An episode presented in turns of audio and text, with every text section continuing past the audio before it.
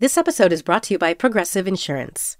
Whether you love true crime or comedy, celebrity interviews or news, you call the shots on what's in your podcast queue. And guess what? Now you can call them on your auto insurance too with the Name Your Price tool from Progressive. It works just the way it sounds. You tell Progressive how much you want to pay for car insurance, and they'll show you coverage options that fit your budget. Get your quote today at progressive.com to join the over 28 million drivers who trust Progressive. Progressive Casualty Insurance Company and Affiliates. Price and coverage match limited by state law.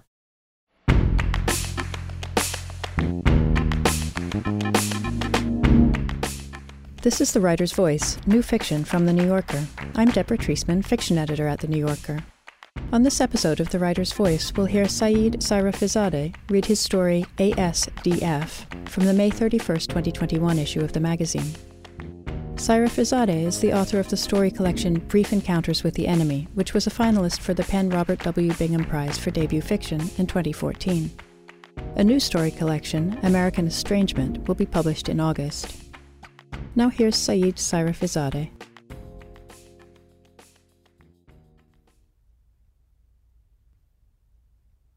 ASDF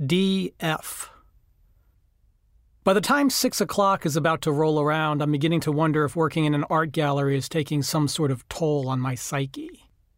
One part of the problem is that I haven't done anything all day since there hasn't been anything to do. And the other part of the problem is something I can't quite name yet.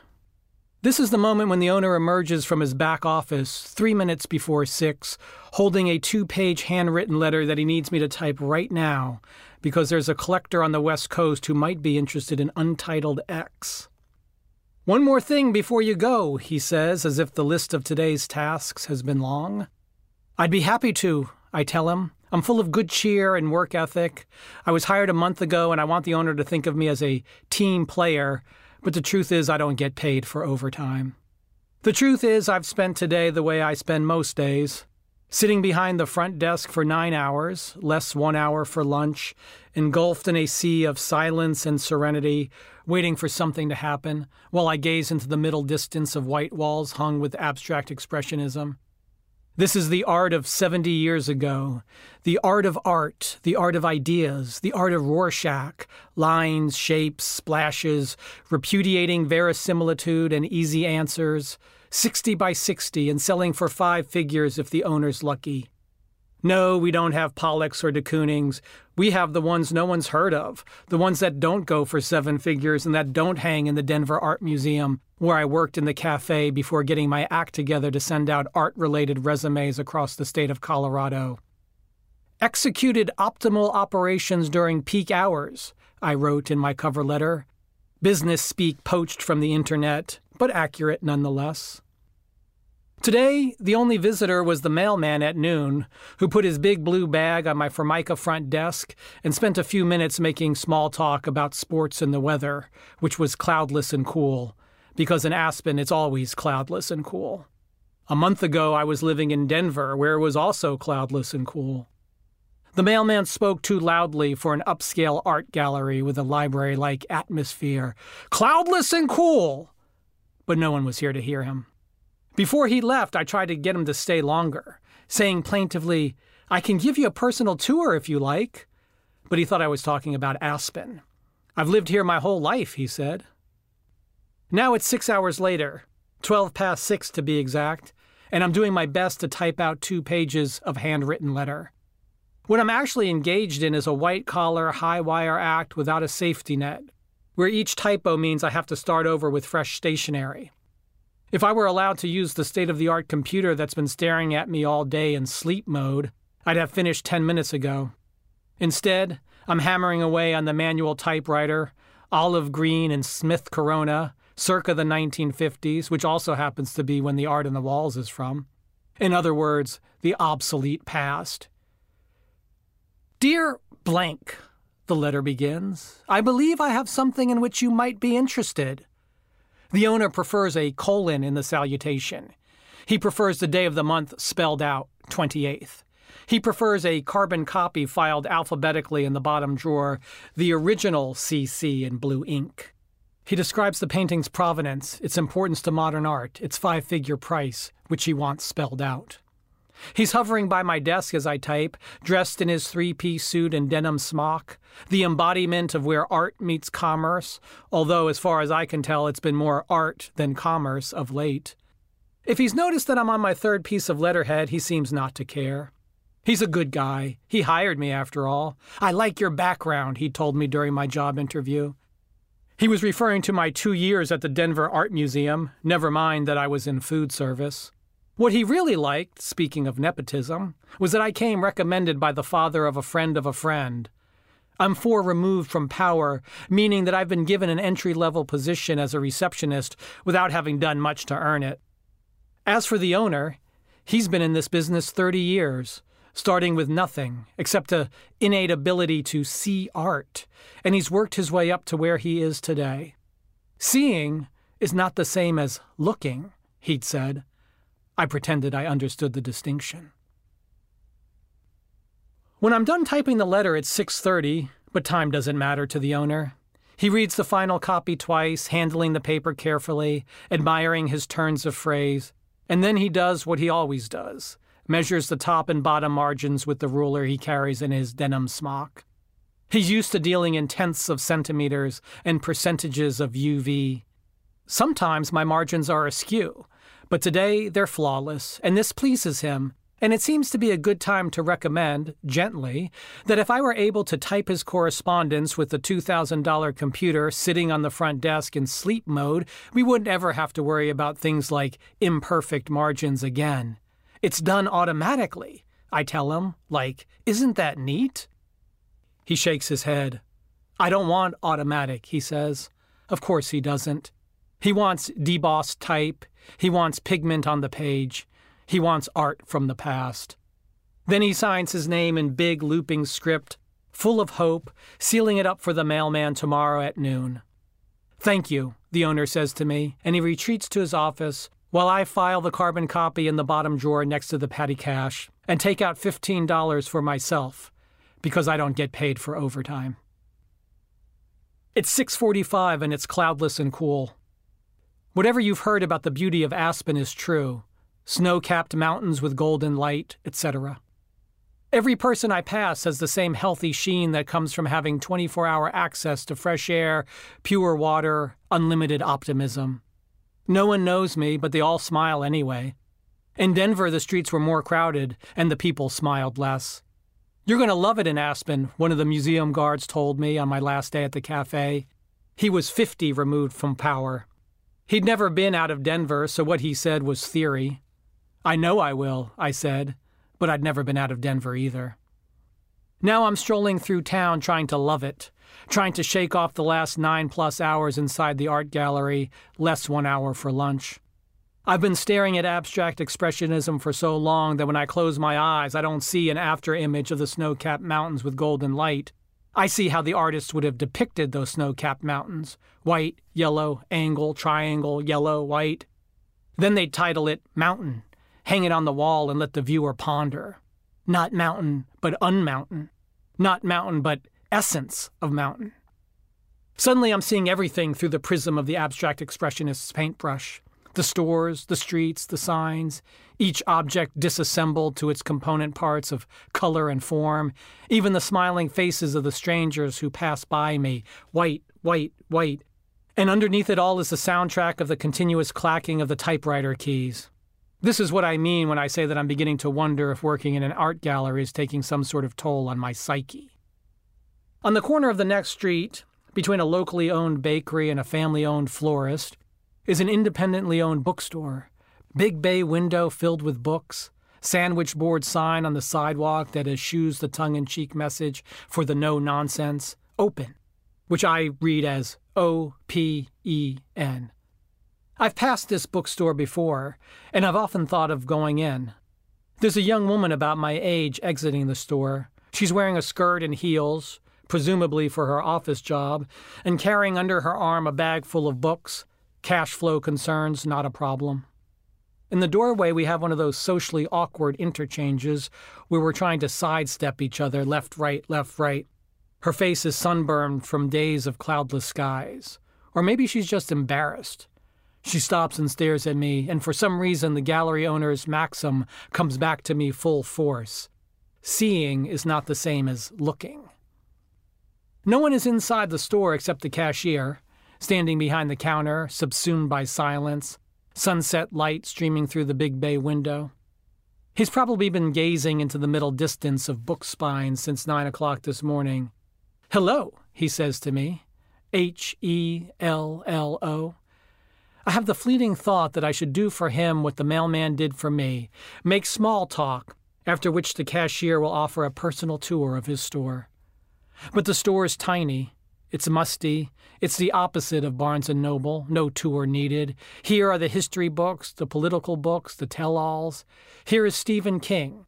Six shelves of 60 some volumes. The Dark Half, The Dead Zone, to name two.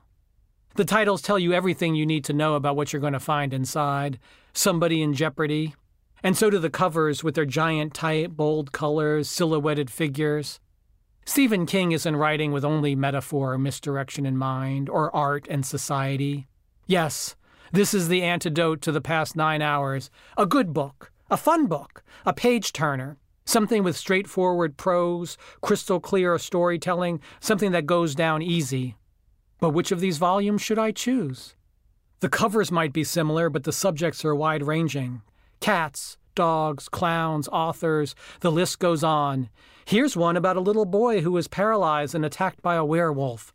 And another about a little boy who was killed and comes back from the dead. And here's yet another, the most famous of all, about a little boy with special powers living in an empty hotel being pursued by a deranged man wielding a mallet. As I go from book to book, gauging and appraising, I get the sense that I'm being watched by the cashier behind the counter 10 feet away, suspicious, displeased, small town smile gone, patience gone too, about to call out to me, No more browsing, let's make a selection. But no one talks like this in Aspen, of course. In Aspen, you can stay as long as you like, friend. Browse as long as you like. You can thumb through all six shelves until your mind has become so saturated with themes of violence and horror and degradation that you're no longer even in the right section but have unwittingly drifted into self help, which, oddly, has been placed next to Stephen King. These covers are different, with thin type, light colors, and stock photos, and they have prosaic titles like A Practical Guide or A Workbook. I am far from art now. I'm even farther from metaphor and misdirection. But Stephen King's theme remains somebody is in jeopardy. Depression, drug addiction, domestic violence. Who will cope? Who will recover? Who will be dead by the end?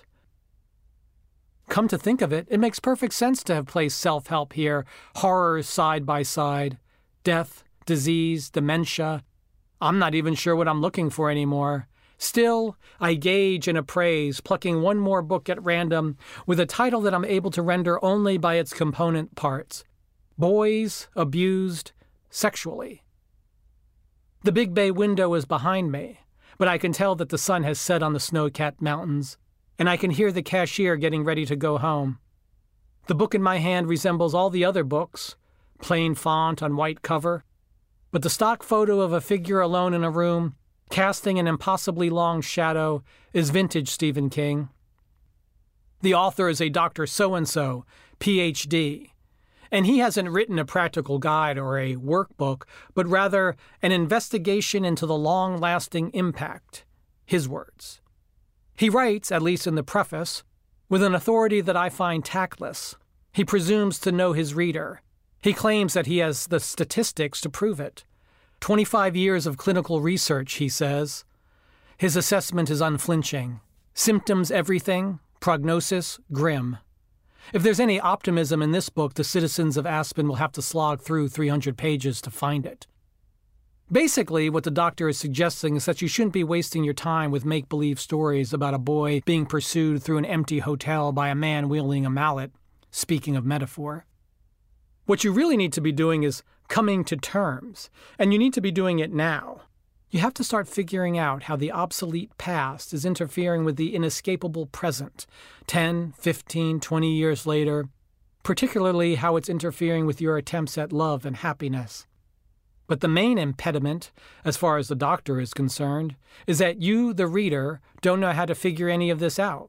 And another impediment is that you don't know if you even want to. This is when the cashier calls out, Closing time! in a voice so mellifluous, so Aspen apologetic, and for a moment I'm able to glimpse an abstract expressionist view of myself, where I've been reduced to my own component parts standing bleary eyed in a bookstore a long way from home, $15 of ill gotten gains crumpled in my pocket. Beneath it all, I can hear the clacking of the typewriter as Stephen King pounds out another bestseller. The next day is cloudless and cool, and all the streets by the gondola have been closed because Shaun White is in town. He's just won some major snowboarding championship, and now he's come to Aspen with his flowing red hair to shoot a Pepsi commercial or a video game or a show for Netflix, someone in the crowd is saying. Anyone's guess is as good as anyone's. There are trucks and cables and cones, and a production assistant is standing in the intersection, arms folded, telling us we have to wait to cross the street. He likes telling us this. When the light turns green, we still can't go, and then it turns green again, and if it turns green one more time, I'm going to be late getting back to the art gallery from lunch. Someone's asking the production assistant if Shaun White is on the gondola now, but the production assistant has no idea. I just do what they tell me, he says. He's a hundred degrees removed from Shaun White. There's a little girl sitting on top of her mother's shoulders, pointing up at the mountain, a 40 degree slope of green topped with white saying, I can see Shaun White, Mommy. No, she can't. She's craning her neck, shielding her eyes against the unchanging aspen sky.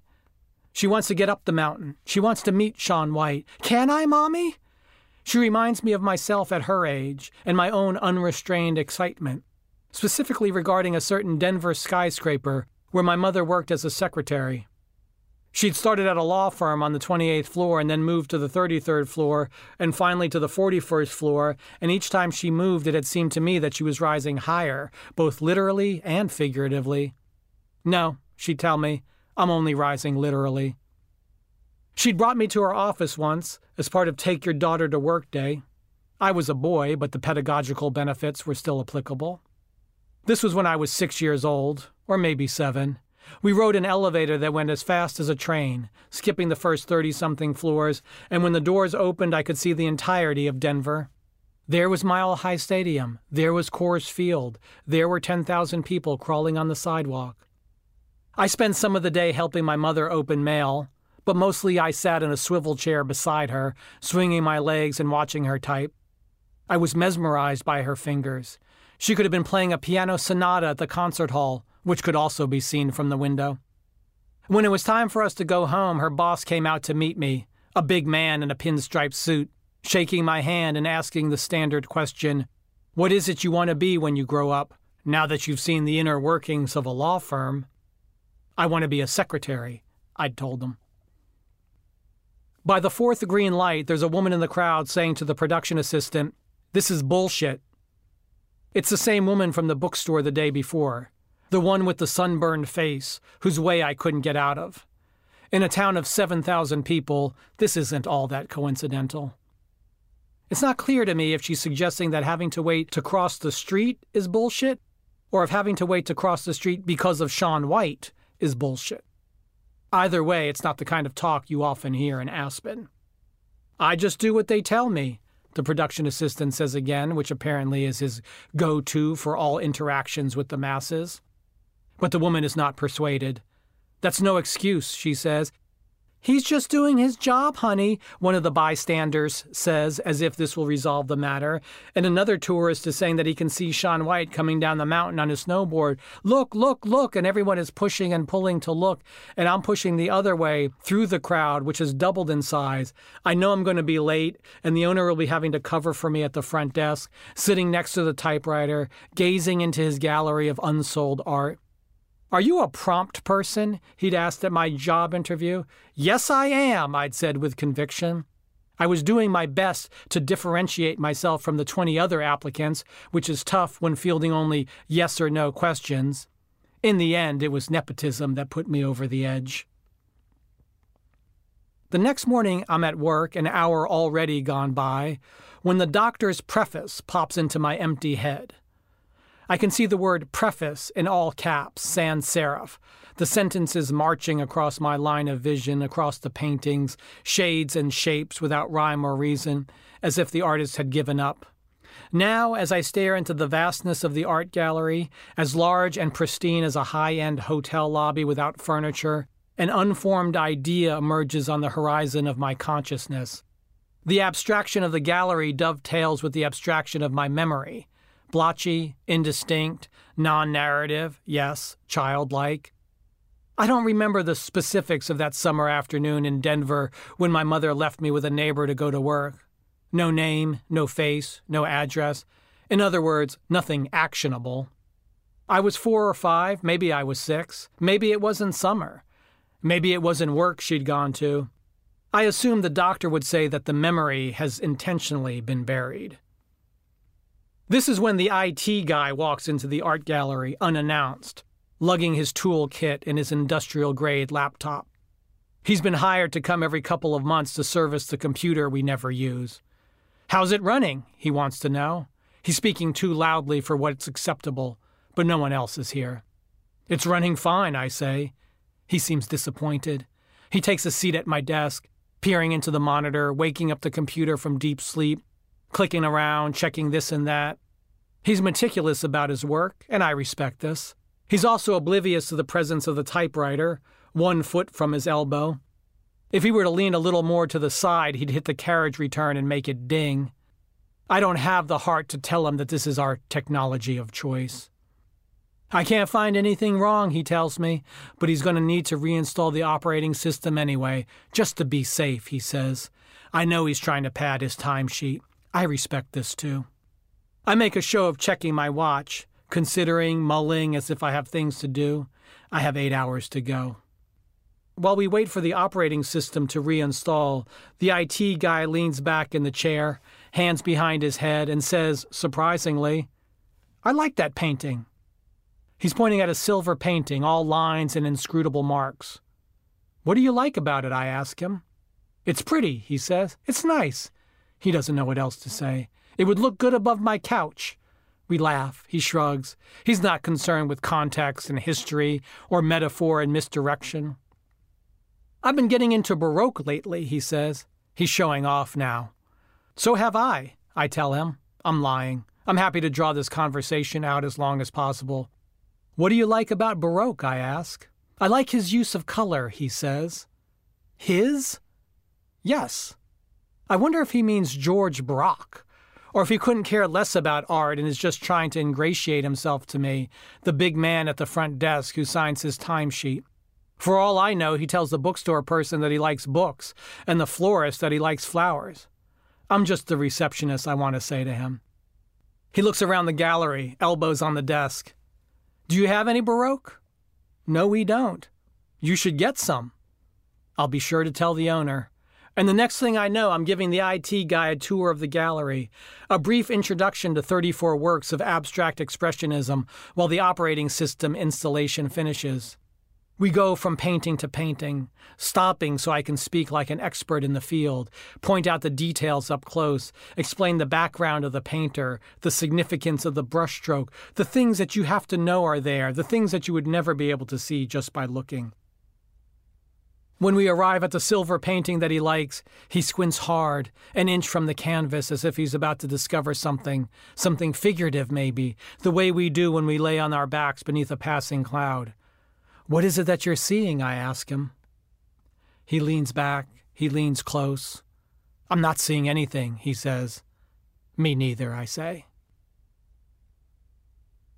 The owner needs me to stay in the art gallery all day the next day, from 9 to 6, no outdoor aspirin break, so that I can type up the letter about Untitled X to 60 different collectors. Lunch is on me, he says, which is fair. Dear blank, each letter begins. I believe I have something in which you might be interested. It's the same letter as before provenance, importance, five figure price. If I were allowed to use the computer, I would be done in an hour. Today, the gallery is filled with the sound of metal on metal, as if I were laboring in a blacksmith's forge, physical exertion necessary for the fabrication of each letter, space, and punctuation mark, including colon, Nothing comes easy in clerical work. If the art gallery wasn't air conditioned, I'd be wiping my brow. The only pause in the pounding comes when the carriage bell dings to indicate that the edge of the page is drawing near. This is where the margins can become problematic. Maybe it wasn't nepotism that got me hired over those 20 other applicants, most of whom came equipped with art history degrees. Maybe it was my ability to type 70 words a minute.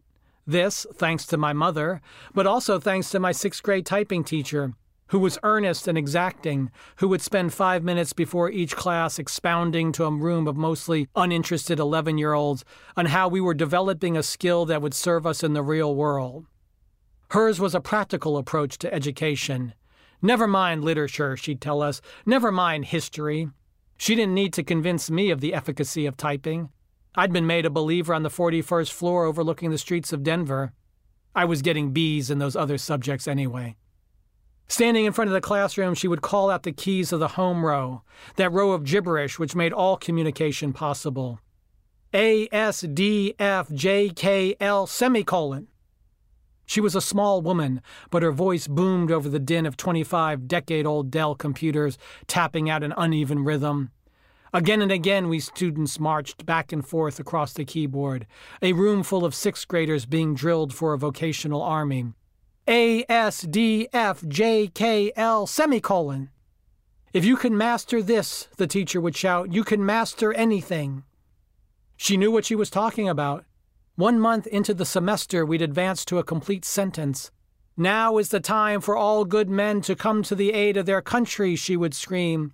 And as she screamed, so would we type. Now is the time for all good men to come to the aid of their country. We were never supposed to look at our fingers on the keys. We were never supposed to look at the computer monitors. We were supposed to rely purely on muscle memory. A body never forgets, she promised us. It's past noon when I finally take a break, my fingertips throbbing, and order my free lunch from the organic restaurant down the street. I overorder sandwich, soup, side, soda, side. I might as well. They tell me it'll be here in 10 minutes. They sound as though they're all smiles. Fifteen minutes later, it hasn't arrived. Twenty minutes later, I'm starving and I'm not going to tip. This is when the door to the gallery swings open, but instead of the delivery guy walking in, it's the woman from the other day, the one at the gondola who told the production assistant it was bullshit.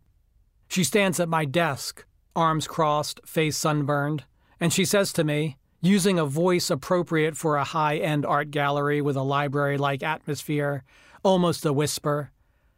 I'm interested in buying Untitled X. It turns out that her name is Mimi, and she's the gallery owner's daughter. Even in a town of 7,000, this is coincidental. She also happens to work at a big time art gallery on the other side of Aspen. Art runs in the family, she tells me. She puts art in air quotes. She's not the receptionist, she's the director. She's one removed from power. Nepotism, she says. She's jaded. Her father once mentioned her art gallery, but that was only to say, We're interested in different things, which I took to mean that the other gallery made money. The first time Mimi takes me there is after hours, for what may or may not be a first date. When she flicks on the overhead lights, I'm surrounded by the exceedingly pleasant view of realism, pastoralism, aspenism. Here are paintings, heavy on the impasto, that are intended to calm the soul, soothe the mind, that would look good hanging above the IT guy's couch. Snow covered cottages, moonlit villages, lingering dusks, scenes that don't need interpretation or context to make themselves understood. These paintings aren't speaking to the post war upheaval of the 20th century by way of a newly invented visual language. In fact, they're not speaking to anything at all.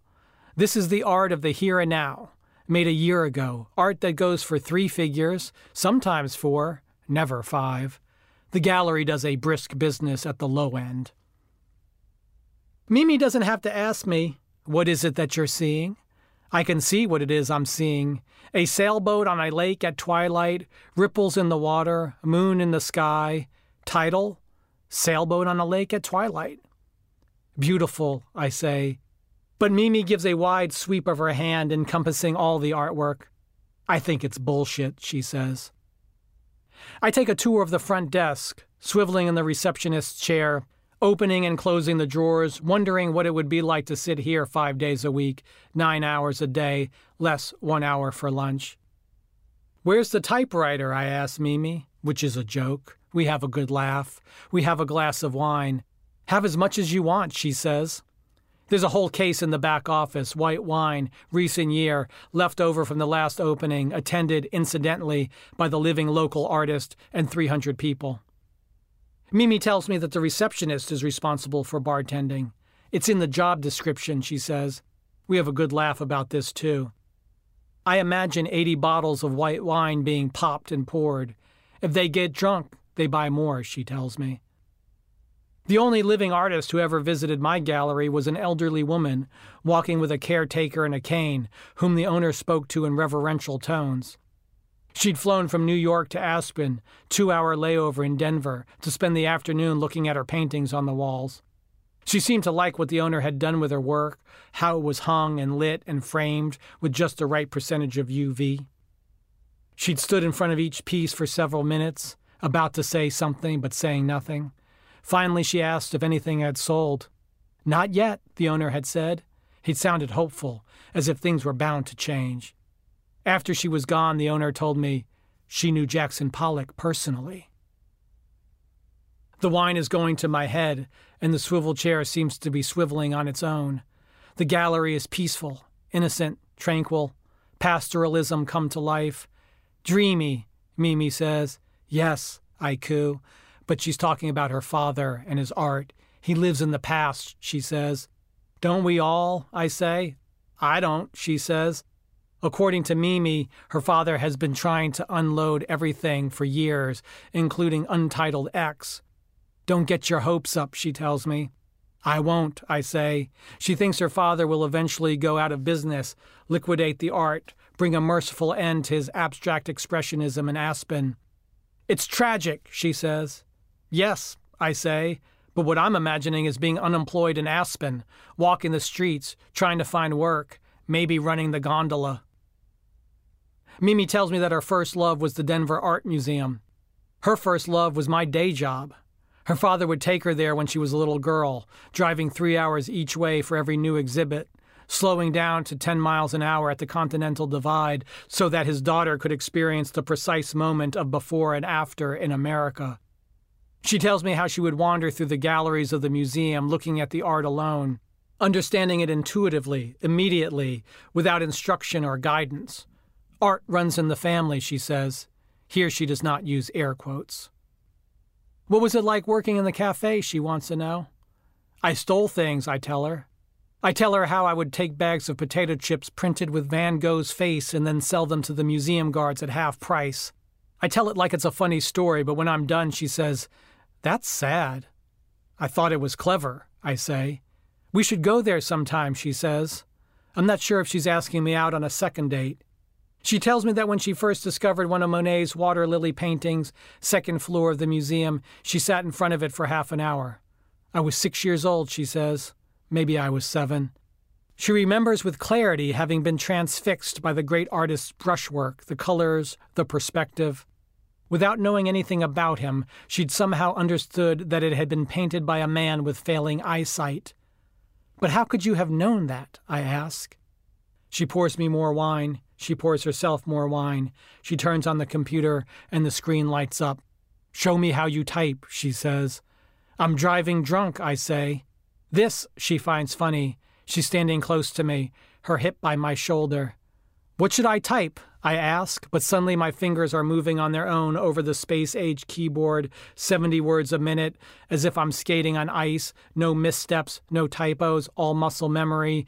Now is the time for all good men to come to the aid of their country. Then Mimi sitting on my lap, making the first move, making the swivel chair swivel, and when she kisses me, her hair falls in my face, and I can smell the white wine on her breath. The gallery is subsumed by that silence with which I've grown so familiar.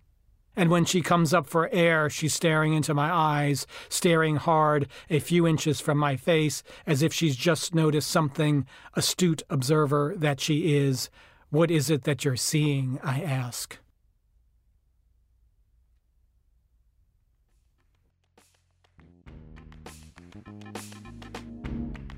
That was Saïd Sayrafiezadeh reading his story ASDF. He's been publishing fiction in the magazine since 2010. You can hear more New Yorker fiction read by the authors on NewYorker.com and on the New Yorker apps available from the App Store or from Google Play. On the New Yorker Fiction Podcast, we invite writers to choose stories from the magazine's archives to read and discuss. This month, Téa Obreht reads Gallatin Canyon by Thomas McGuane. You can subscribe to that and other New Yorker podcasts by searching for The New Yorker in your podcast app. Tell us what you thought of this podcast by rating and reviewing The Writer's Voice in Apple Podcasts. Our theme music is by Jordan Batiste and Ross Michaels of North American Plastics. The Writer's Voice is produced by Michelle Moses. I'm Deborah Treisman. Thanks for listening.